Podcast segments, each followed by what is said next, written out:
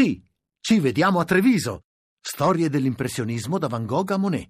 Una mostra che non puoi perdere. Scopri tutto su lineadombra.it. Prima di occuparci di Stati Uniti vi leggo i titoli sul terremoto, qualche minuto e poi arriviamo al nostro ultimo approfondimento. Incominciamo dai giornali eh, della zona, delle zone terremotate, il Corriere Adriatico, per incominciare, ecco i soldi per gli sfollati, l'edizione di Ancona, stanziati 5,6 milioni, caso sopralluoghi sono 10.000, ma tutti da rifare. Eh, 10.000 che cosa? Saranno le case forse, non so, sono 10.000 ma tutti da rifare. Va bene, poi eh, scosse da paura, muore un'anziana, eh, casette e container, ecco le differenze, scuole e palestre sono tutte agibili.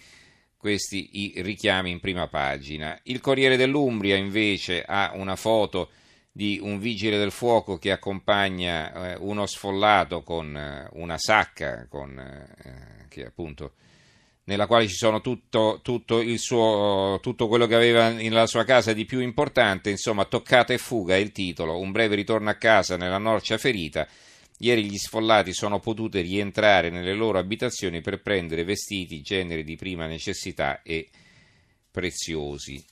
Allora, e la stampa di Torino, eh, scuole, scuola a norma solo una scuola su dieci Ecco, questo però è il titolo provvisorio, eh, probabilmente perché, sì, eh, di fatti, quello definitivo è un altro. Sisma, servono 13 miliardi per avere scuole sicure, solo un edificio su 10 è, costru- è costruito a norma e non è neanche l'apertura, insomma, eh, rispetto a quello che c'era stato detto all'inizio. L'apertura qui era sul referendum, Berlusconi tratta il rinvio con Renzi, ma l'intesa non c'è ancora. Contatti ieri mattina fra gli inviati dei due campi, sul tavolo anche l'Italicum. Vogliamo il Senato elettivo, il Premier dice no. Quindi vedete questa trattativa sotto sotto sta andando avanti. Questo è uno scoop della stampa perché è una notizia che hanno solo loro. E... Il centro di Pescara, tornando al terremoto, 12.000 edifici da verificare. Terremoto, oggi il decreto del governo che sblocca i controlli in Abruzzo. Sono 633 le case lesionate in 28 centri del Pescarese. Il eh, quotidiano nazionale, un'altra notizia ancora, basta sanzioni, appello a Putin e delle aziende terremotate, aiutaci tu addirittura.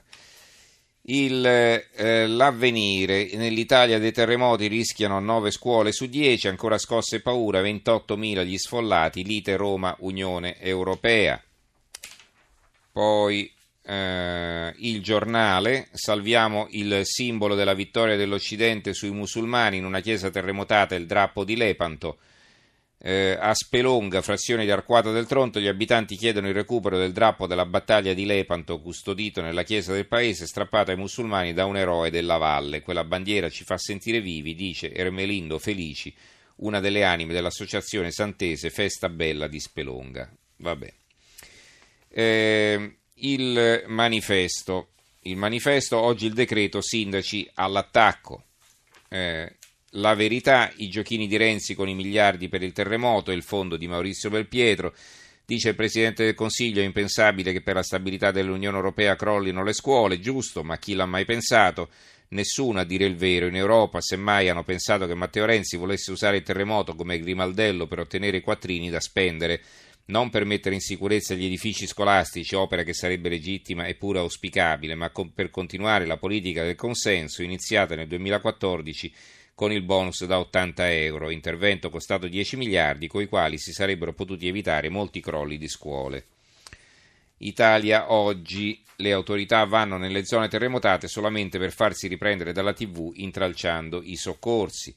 Il giornale di Brescia, Brescia apre le aule agli studenti rimasti senza università, statale cattolica disponibile ad aiutare i ragazzi di Camerino, pronta all'ospitalità delle famiglie dell'intera città. La Gazzetta di Parma, infine, i danni del terremoto e della burocrazia e un fondo di Pino Agnetti.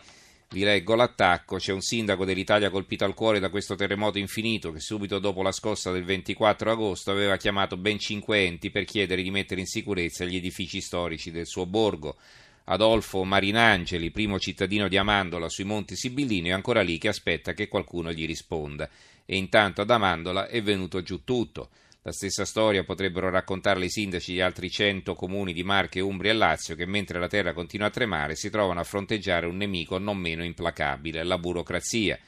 Quella, per intenderci, che ha appena ucciso il 68enne Claudio Bertini, schiacciato con la sua auto nel crollo di un cavalcavia della Milano-Lecco che avrebbe dovuto essere chiuso o rifatto da un pezzo. Da quando, cioè nel 2006, dieci anni fa, nella struttura si era aperta una crepa visibile a occhio nudo, come mostrano anche le telecamere che hanno ripreso la tragedia.